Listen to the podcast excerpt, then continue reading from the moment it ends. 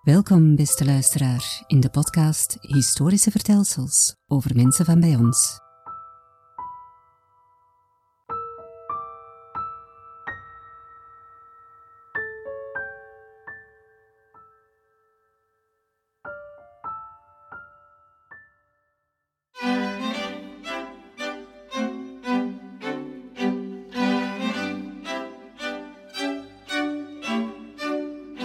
Jozef van Ganzen en de Boerenkrijg van 1798.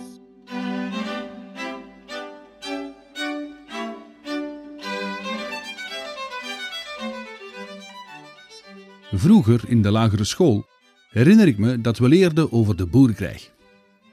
De Fransen waren de dwingelanden. Da, dat waren de slechteriken. Op grote tekenplaten aan de muur kon ik soldaten en gendarmes zien. Lange blauwe vesten, witte broeken, een zwarte hoed, zoals die van Napoleon. En vooral, die keken nu altijd kwaad en die hadden allemaal een grote moustache.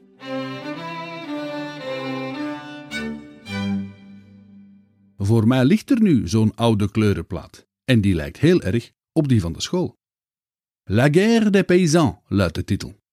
Ik zie een dorpsplein met een kerkje op de achtergrond. Centraal staat er een vrijheidsboom met de vieren wapperende tricolore. Gewapende Franse soldaten voeren een geboeide man weg. Aan zijn kleding te zien is hij een priester. Rechts een huifkar waar andere soldaten de uit de kerk geroofde kostbaarheden inladen. De lokale bevolking, die er zowat ja, gelaten bij staat, wordt op een afstand gehouden. Links achteraan zie ik echter een groepje boze boeren, denk ik, met vlegels en zijsen. Ze worden tegengehouden door wat mij hun twee leiders lijken te zijn. Is dit dan de start van de boerenkrijg?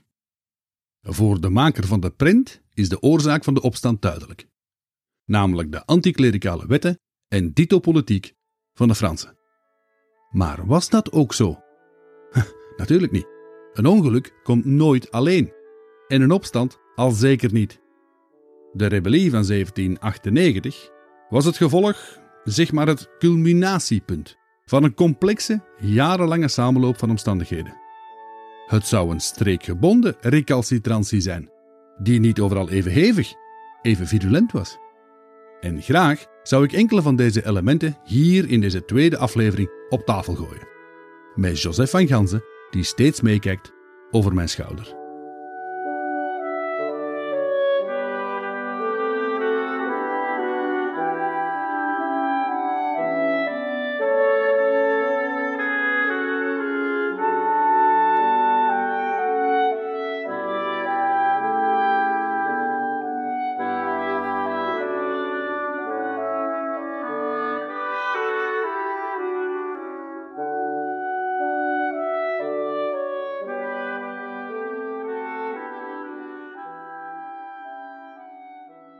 1 oktober 1795.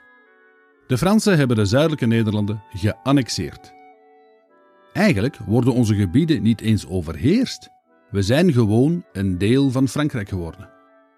Een van de eerste dingen die de nieuwe machthebbers doen, is de zuidelijke Nederlanden omvormen tot de Verenigde Departementen. Naar Frans voorbeeld, dat spreekt voor zich. In totaal maakten ze negen departements.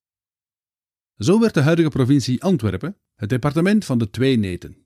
Les deux netes in het Frans. Klinkt eigenlijk wel grappig. Oost-Vlaanderen werd het departement de Lescaut van de Schelde. Brabant werd de Deile, Ladille, enzovoort. Onze huidige provinciegrenzen gaan dus terug op die indeling van de Fransen. En ze hebben die heel bewust zo gemaakt, hè, die grenzen. Ze wilden ongeveer 300.000 inwoners per departement om het lokale bestuur zo efficiënt mogelijk naar Frans voorbeeld te kunnen organiseren. En ze wilden ook, en vooral, de grenzen van de aloude feodale gewesten doorbreken. Er was plots geen hertogdom Brabant meer, geen graafschap Vlaanderen. Want ja, feodaal, dat was gelijk aan oudbollig, dus dat kon niet meer in een tijd van revolutionaire vernieuwingen. Ook vele dorpen werden samengevoegd tot municipals. Het bestuur ervan werd opnieuw gemoderniseerd. De bestuurstaal werd uiteraard het Frans. Sans pardon, zonder pardon. De verfransing werd ingezet. Vive le progrès! Al moet ik wel toegeven dat het in Frans heel schoon klinkt. Op vele plaatsen werden vrijheidsbomen geplant tegen het oude ancien regime. Vive la République! Met een stevig lied of een redenvoering werd het nieuwe tijdperk van bloei en vrijheid binnengehaald. De bomen waren het symbool van de revolutie en alles waar ze voor stond. Vive la révolution! Het idee kwam uit Amerika overgewaaid, want zij hadden tijdens hun revolutie zo'n boom geplant als teken van vrijheid tegenover de gehate Engelsen. U hoort het, beste luisteraar. Zelfs toen al zat de transatlantische wind al wel eens in onze richting. Er veranderde van alles. En dat de lokale bevolking dan een beetje verloren liep, ja, dat was de prijs, hè. En bovendien, ze waren nog maar net begonnen, hè, het directoire. De vijf directeurs die in Parijs het moordlustige schrikbewind van Robespierre hadden omvergeworpen. Er werden democratische verkiezingen gehouden. Het bestuur moest wel verzekerd blijven. Er moest zoveel mogelijk continuïteit zijn. En zo ook in Westerlo.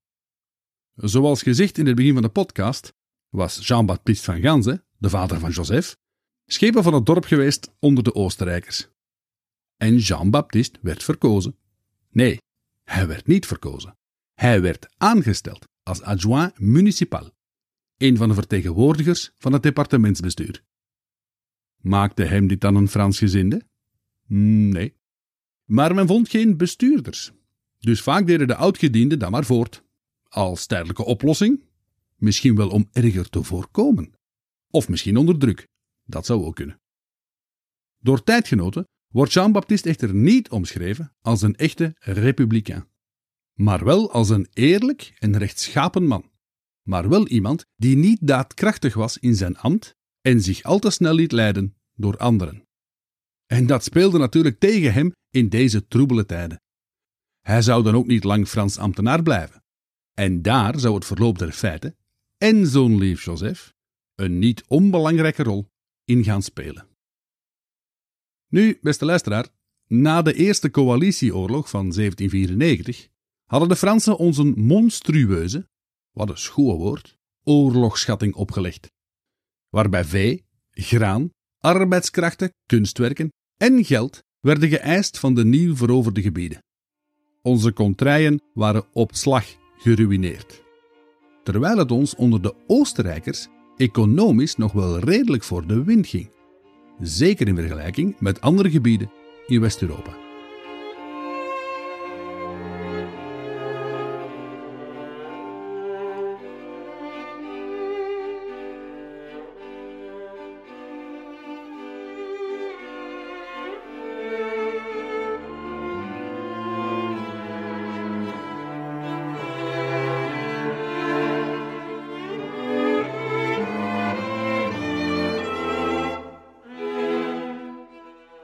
En bovenop die oorlogsschattingen werd ons financieel model geïntegreerd in het Franse systeem.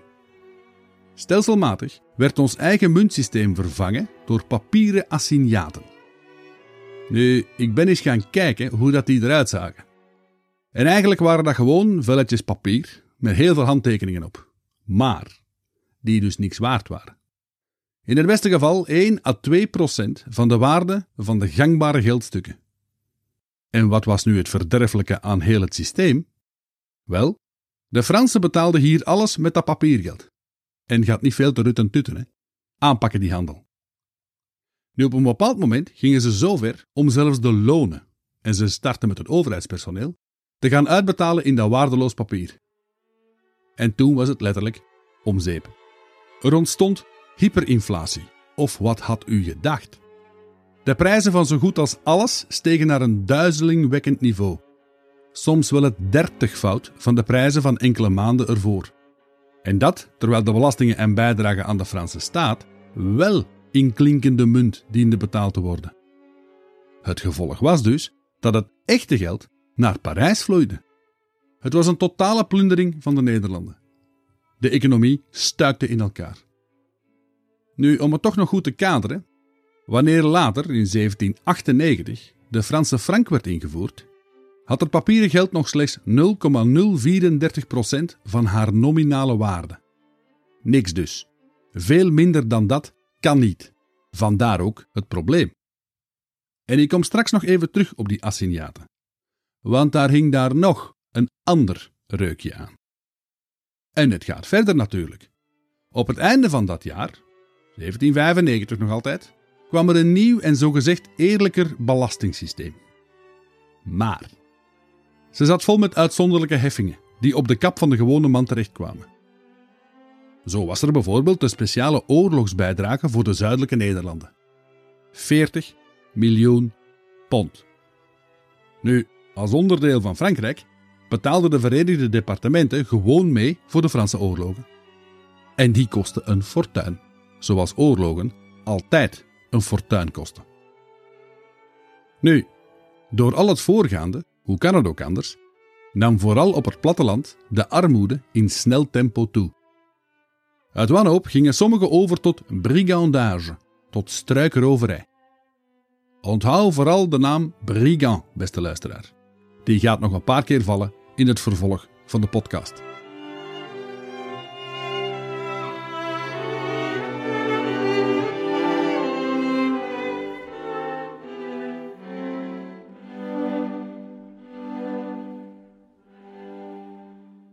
De bendes van Bakeland en van Charlepont zouden zelfs nog een stapje verder gaan.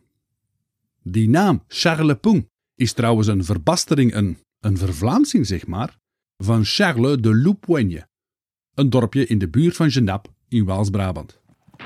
Wel, die boys en girls, die gaan roven en brandschatten en niet enkel de Franse bezetter bestrijden. En ondanks het feit dat ze later in onze geschiedschrijving bijna als, als helden zouden worden voorgesteld, een soort ja, Robin Hoods, waren ze vaak niet meer dan criminelen die vooral voor eigen rekening en verrijking werkten. En terwijl al dit bezig was, hadden de Fransen de burgerlijke stand opgericht en ook de republikeinse kalender ingevoerd. Jaren, maanden, dagen, uren, alles werd aangepast. Zo heette de maand januari plots pluviose, de regenmaand. Februari werd dan ventose, de windmaand. En maart germinal. Niet een beerschot, hè, maar de kiemmaand. En ga zo maar voort. Elke maand was genoemd naar het klimaat in Frankrijk. Ook de jaartelling begon terug vanaf 1792. En men stelde zelfs een decimale tijdregeling in. Een etmaal had plots nog maar 10 uur. Een uur 100 minuten. Om het heel simpel te zeggen, hoe maak je van iets gemakkelijk iets moeilijk? Het was toen heel verwarrend en dat is het ook vandaag nog. Dus voor mijn podcast gebruik ik gewoon de data van onze jaartelling. Niks moeilijke Franse hooi of andere fruitmaanden.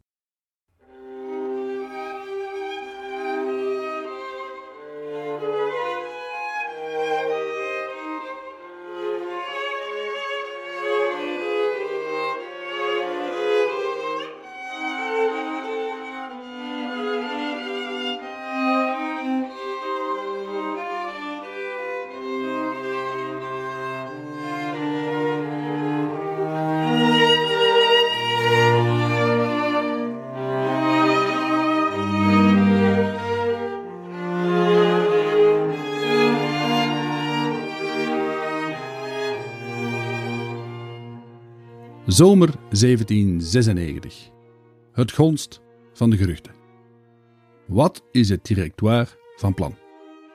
U moet weten, beste luisteraar, dat naast alle andere hervormingen het Franse bestuur al bezig was van in het begin met een frontale aanval op de kerk, op de geestelijkheid en op het katholieke geloof zelf. Net zoals ze na de Franse Revolutie in Frankrijk gedaan had. En ook in onze streken mikte men op een totale ontkerstening van de samenleving. De reden, dat was de enige waarheid. En omdat die Verenigde Departementen gewoon een onderdeel waren van Frankrijk, ja, werd ook bij ons dezelfde politiek van laicisering gevoerd. En dat ging ver. Heel ver. Ik geef u een voorbeeldje. Met het afvoeren van de Gregoriaanse kalender waren de kerkelijke feestdagen, de heilige dagen, al afgeschaft en vervangen door republikeinse tegenhangers. Zelfs het woord zondag mocht men niet meer uitspreken. En dit was nog maar het voorsmaakje, hè? Het, uh, het opwarmertje. Want de echte aanval, zoals zo vaak, die zou gaan gebeuren op een meer slinkse manier. Via propaganda en fake news, om eens een modern woord te gebruiken. Men wilde de bevolking niet direct te veel gaan bruskeren. Maar ja, ook zoals zo vaak kwam de aap al heel snel uit de spreekwoordelijke, in dit geval republikeinse mouw, en kwamen er een reeks anticlericale wetten die pas echt kwaad bloed zouden gaan zetten. De eerste stap die de overheid nam, was het afschaffen van kloosters en abdijen. En eigenlijk was dat een logische stap, die niet enkel omwille van de ontkerstening werd gezet. Nee, nee, het ging om veel meer. Het ging om geld. Het ging om heel veel geld. De onteigening en de geleidelijke verkoop van alle kerkelijke domeinen en goederen, en die waren destijds enorm zoals u weet, wel, die hadden als doel de steeds lege staatskas in Parijs te vullen. De Fransen plunderden dus gewoon voort. En weet u nog dat ik nog iets ging zeggen over die assignaten? Ja? Wel, net zoals in Frankrijk was gebeurd, met de exuberante opbrengsten van de nationale goederen, wilde men dat waardeloos papier, laten we zeggen, financieren.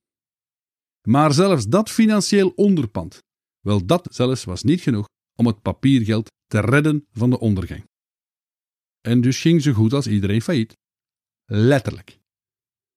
Een hoop corrupte politici, hun bankiers en de nieuwe grootindustriëlen niet te nagesproken, want die heren die werden slapend rijk. Nu, men is hier bij ons op de hoogte van de plannen die in Parijs op tafel liggen. En al zeker bij de familie van Ganzen, want ja, pa is publiek ambtenaar, die weet veel. En Joseph, wel, die kon niet langer leidzaam toezien, zijn mond houden. Uit protest stelde hij een petitie op. En hij deed dat net op het moment dat ze in Parijs, in de Assemblée Nationale, gingen stemmen over de opheffing van de kloosterorde.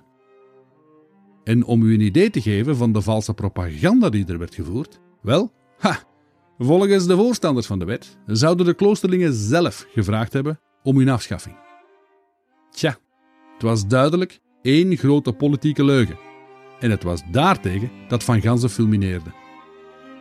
En hij had nog een compaan, de Westelse landmeter Albert Meulemans, wapenbroeder en medeofficier van Joseph tijdens de Brabantse omwenteling. Ze schrijven in niet mis te verstaande woorden aan de wetgevende macht. Wij, onderschrevene burgers van de gemeente en kanton Westerlo, departement der Twee Neten, met verbaasdheid gehoord hebbende dat er rapporteurs aan het korps der wetgevende macht tot Parijs zeggen dat het Belgieks volk verlangt de suppressie van haar reguliere geestelijkheid. Verklaren wij bij deze dat die rapporteurs ons valselijk betichten en bedriegen de wetgevende macht, vermits wij niet meer verlangen als de behoudenissen van de geestelijke gemeentes, die altijd bezorgd hebben het geluk van ons land en niet op en houden hetzelfde alsnog ons te bezorgen, zo in het tijdelijke als in het geestelijke. Wij willen dan, voor zoveel het in ons is, dat de religieuze gemeentes van ons land gehandhaafd worden in hun staat en professie, en beroepen ten dien einde de rechtvaardigheid der wetgevers van de Republiek. Tot teken der waarheid tekenen wij die tegenwoordig op heden van Ganzen Joseph en de Albertus Meulemans, landmeter. Fructidor, jaar 4. Kijk, beste luisteraar, hier heb je al zo'n Franse datum. Dat is dus ergens na 16 augustus in 1796. Deze protestbrief is duidelijk. Er mag en er zal niet geraakt worden aan de religieuze orde in het land. Want ze zijn er altijd al geweest en ze zorgen voor het geluk van de mensen. Valt het u ook op dat er hier de behoudsgezinde woorden van een statist resoneren? Mij in elk geval wel. Nu, Van Ganzen en Meulemans, en die Meulemans, onthoud die naam echt wel, beste luisteraar. Wel, zij bleven met hun petitie niet enkel rond de kerktoren van Westerlo of Tongerlo. Nee, nee, ze zagen het veel groter. En ze gingen zo ver als de steden en vrijheden van Herentals, Geel, Mol en heel wat dorpen daar in de buurt. Ze verzamelden uiteindelijk iets meer dan 7500 handtekeningen. De meeste in Herentals en in Balen. Uiteindelijk, gezien de bevolkingsdichtheid destijds in de Kempen, toch wel een behoorlijk aantal. Nu, met hun actie kwamen de beide heren direct in het vizier van het departementsbestuur der twee neten. Uiteraard. En laten we het heel zacht uitdrukken, ze konden er in Antwerpen niet meer lachen. De kantonscommissaris van Westerlo kreeg onmiddellijk de opdracht de hele zaak te onderzoeken, Van Ganze aan te houden en hem voor de vrederechter te brengen. En dit op beschuldiging van oproerkraaierij en van afpersing. Afpersing?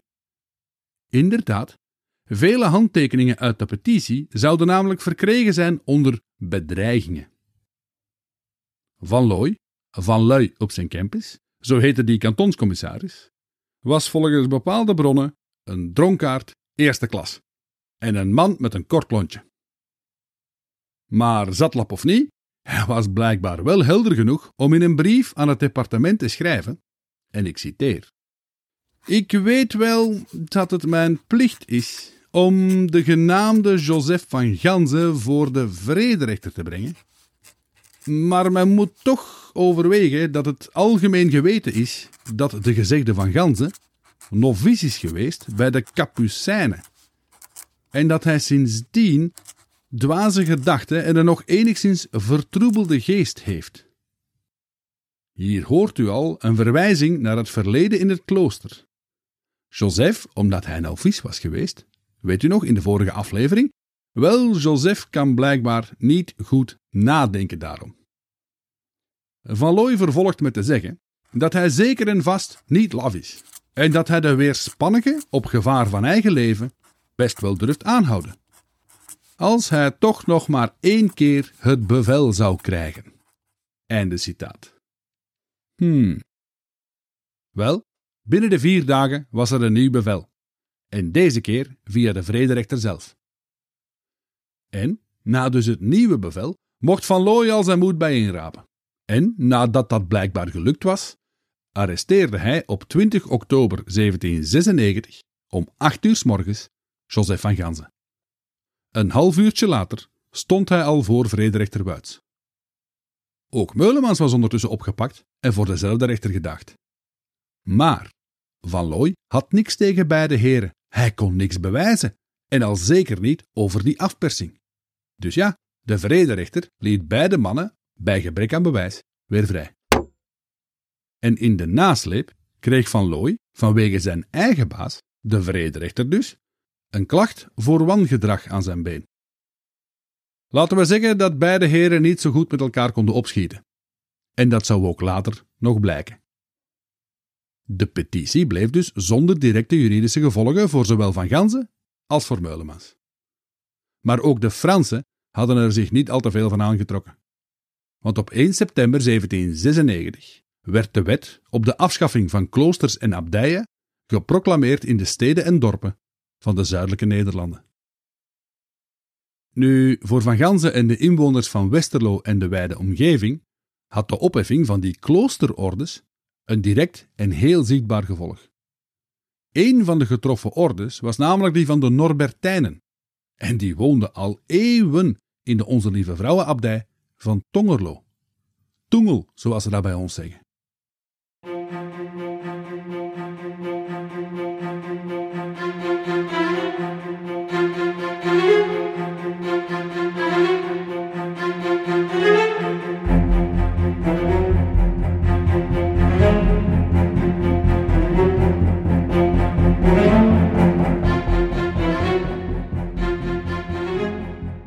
We spreken 3 december 1796. Departementaal hoofdcommissaris Perrin en enkele van zijn gendarmes komen laat in de avond in Tongerlo aan. Het is ijskoud. Er hangt sneeuw in de lucht. Te paard draaien ze de lange lindendreef in die tot aan de flauw verlichte abdijpoort loopt. In het schijnsel van de lantaarn stijgt Perrin af. Hij bonkt op de zware deur. Ouvrez les portes, au nom de la République. Dépêchez-vous. Pater Portier komt toegelopen. Wie, wie, wie, j'arrive, j'arrive, roept hij terug van achter de gesloten poort. Zo snel als hij kan trekt hij de grendels weg. De poort waait open. Zonder zich bekend te maken stappen de ruiters de abdij binnen. Voor het prelaatshuis houden ze halt. Perrin wil onmiddellijk de abt spreken, want hij heeft het bevel tot uitzetting van de paters en de sluiting van de abdij bij zich. En passant eisen ze ook nog een paar goede kamers, veel eten en drinken en een warm bad. Na heel wat onderhandelingen kregen de paters van Perrin gedaan dat ze nog twee dagen mochten blijven, om zo hun persoonlijke spullen te kunnen pakken en te vertrekken. Drie dagen later, op 6 december in de ochtend, tijdens de allerlaatste mis die de Norbertijnen van Tongerlo mochten houden, viel kantonscommissaris Van Looy, idem dem weer, onze moedige dienaar der wet, de kerk binnen met wel veertig soldaten. Hij snauwde naar de prior. In de naam der wet en van de republiek. Ik gebied u en de uwe van hier te vertrekken. En wel onmiddellijk, zonder toeven, de plaats te ruimen. Komt gij niet spoedig mijn bevelen na, zo doe ik u door het krijgsvolk buiten werpen. De prior protesteerde nog wel even dat ze nog niet klaar waren met uw mis, maar al snel liep de hele kloostergemeenschap, te neergeslagen en verward, de poort uit van hun geliefde godshuis. Achter hen verzegelden Perrin en Van Looy de poorten van de abdij. Het sneeuwde. Nu, door al dat tumult van de afgelopen dagen, was er op een respectabele afstand een menigte samengetroept. Zij konden niet anders dan het ganse schouwspel met ledenogen aanzien. En ik durf er bijna om te wedden dat Joseph van Ganzen, Meulemans en misschien nog wel een paar anderen ook tussen de omstaanders stonden. Hun woede, hun, hun zin tot verzet zal daar enkel nog maar zijn toegenomen. Maar voorlopig hielden ze zich nog kalm. Begin 1797 zouden de andere, nog resterende Kempische kloosters ook gesloten worden. Postel, Averbode, Herentals, Lier en ga zo maar voort. Tot ze allemaal leeg stonden, klaar voor de verkoop.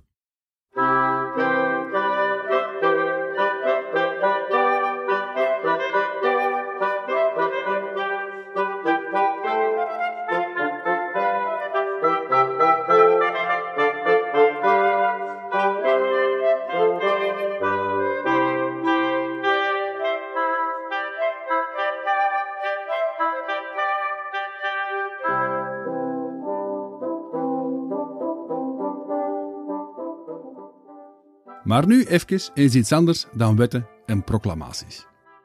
Het buitenzetten van de paters in Tongerlo is een klein zijsprongetje waard. Kent u het befaamde schilderij Het Laatste Avondmaal van Leonardo da Vinci dat in de abdij hangt? Ja? Super, want dit werk staat op de Vlaamse topstukkenlijst. En zelfs heel hoog op die lijst. In de buurt van het Lam Gods van Jan van Eyck en de kruisafneming van Pieter Paul Rubens. Kent u het niet? Dat is ook niet erg. Dan zal ik uw beste luisteraar er iets over vertellen. Het originele werk van Leonardo staat, zoals u weet, of u weet dat niet, als half mislukte fresco op een muur in de refter van het Dominicanenklooster van Santa Maria delle Grazie in Milaan. Wanneer Lodewijk XII, koning van Frankrijk, in 1499 het hertogdom Milaan veroverde op de Sforzas, was hij toch wel onder de indruk van het toen al befaamde fresco. Hij wilde het eigenlijk hebben. Hij wilde het meenemen naar Frankrijk. Maar ja, het stond op een muur, dus dat ging niet. Hè? Uiteindelijk bestelden de Fransen een replica op doek bij Da Vinci. Bijgevolg is het werk groot. Heel groot. Het meet vandaag 9 meter op 4,5 meter. En dan te weten dat er in de loop der tijden nog stukken van zijn afgesneden. Het is dus even groot dan het origineel. Want vergeet niet, beste luisteraar, dat een replica geen kopij is. Een replica is gemaakt in het atelier van de schilder zelf. Op ware grootte dus, en zo dicht mogelijk aanleunend bij het origineel. Men vermoedt dat tussen 1507 en 1509 de leerlingen van Da Vinci, met behulp van de meester zelf, eraan gewerkt hebben. Toen het klaar was, reisde het doek naar Frankrijk. En na enkele wisselingen van eigenaar kon de prelaat van Tongerlo, Arnoldus Strijders, het in 1545 in Antwerpen kopen voor 450 rijnschulden. En dat was toen ook al een behoorlijke som geld.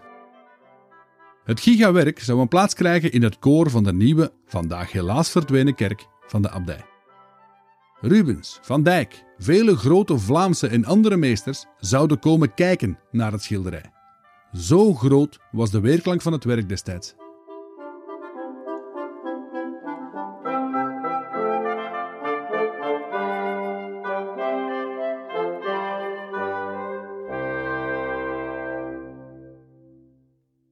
En toen werd het 15 november 1796. We zijn drie weken voor de sluiting van de abdij.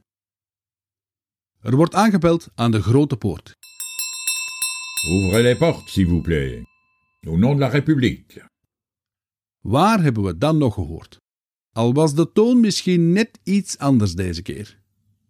Er staan drie Franse commissarissen buiten en ze kwamen het onheilsbericht afleveren waarin stond dat de twee laatste decaden van de abdij waren aangebroken. De paters hadden dus nog twintig dagen om hun boeltje te pakken en te verdwijnen. Bovendien maakten de heren een inventaris van alle kunst die zich in de abdij bevond. Daar waren de Fransen al een tijdje mee bezig, want vanuit Parijs werd alle interessante kunst in de bezette zuidelijke Nederlanden in beslag genomen en naar Frankrijk gesleept. Formaat speelde geen rol. En wees maar zeker dat die drie Franse Charles heel hard geïnteresseerd waren in de Da Vinci. Où est la dernière scène de Da Vinci Vroegen ze aan de paters. Bah, niet hier, beste commissaris, was het antwoord. Enkele weken voordien had de broer van de prior, op vraag van de abt, die een mens had nattigheid gevoeld, het immense schilderij weggenomen en verstopt. Een pater schreef even later in zijn dagboek Hoe het met deze schilderij gelegen is, dient gezwegen te worden. Niemand mocht dus weten waar het was. Het moest en het zou een geheim blijven. Nu, volgens de overlevering werd het doek verstopt door notaris Verhaard uit Herselt. Herselt is een dorpje niet zo ver van Tongerlo.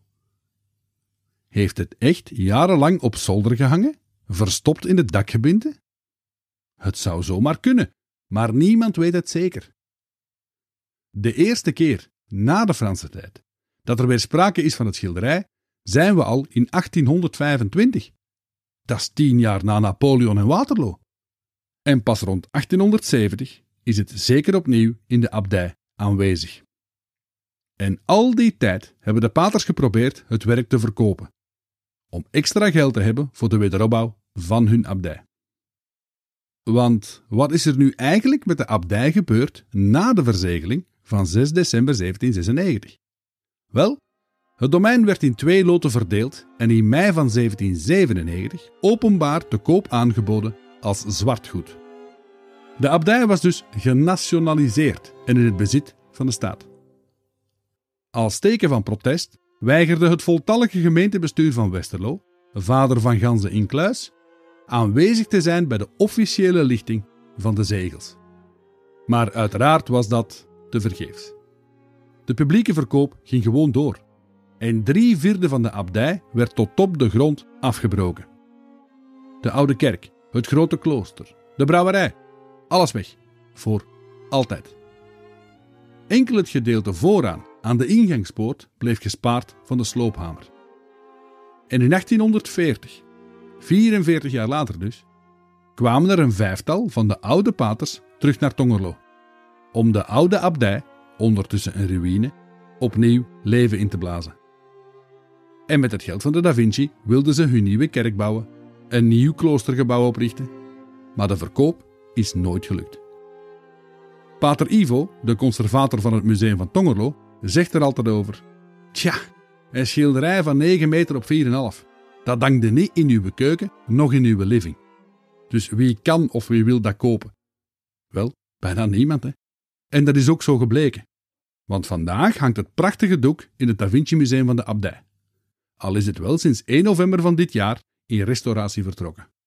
Voor hoe lang? Hm. Hopelijk is het weer te bezichtigen vanaf einde 2023.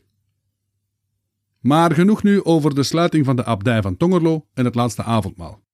Al zal de rol van de abdij nog niet uitgespeeld zijn. Ik kom er later nog op terug. U zal het wel merken. Maar bon, weer naar de Fransen met uw maatschappelijke hervormingen.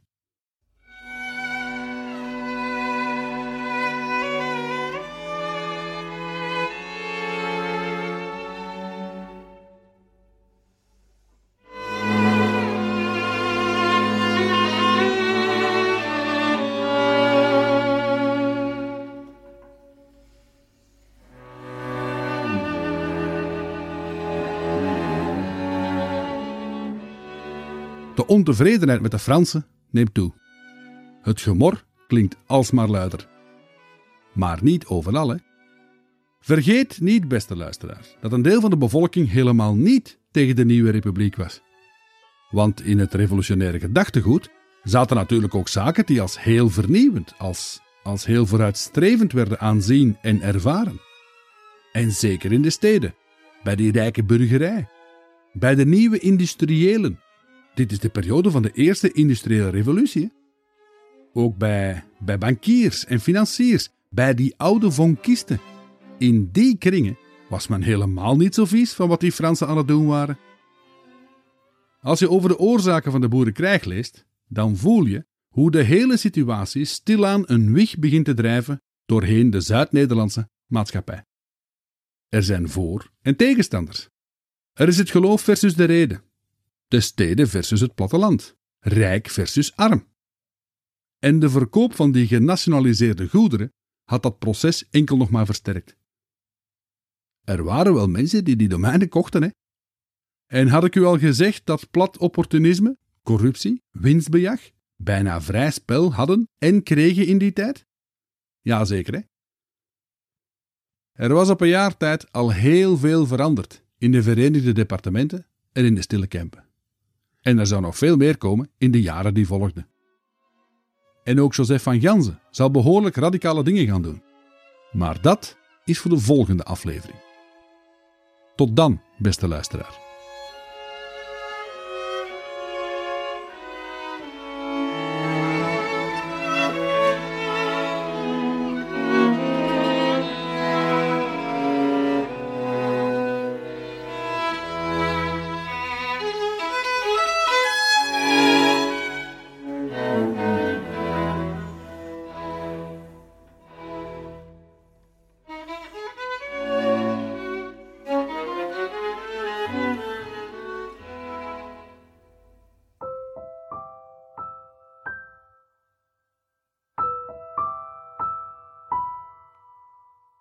Dit was een podcast, geschreven en verteld door Gids 53.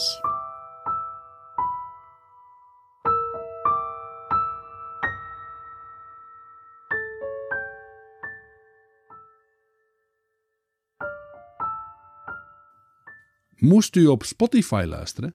Vanaf nu kan je de podcast ook raten, laten we zeggen punten geven. En dat via je app. Met wat eerlijke sterretjes zou je mij in elk geval een schoon cadeau doen. Alvast bedankt.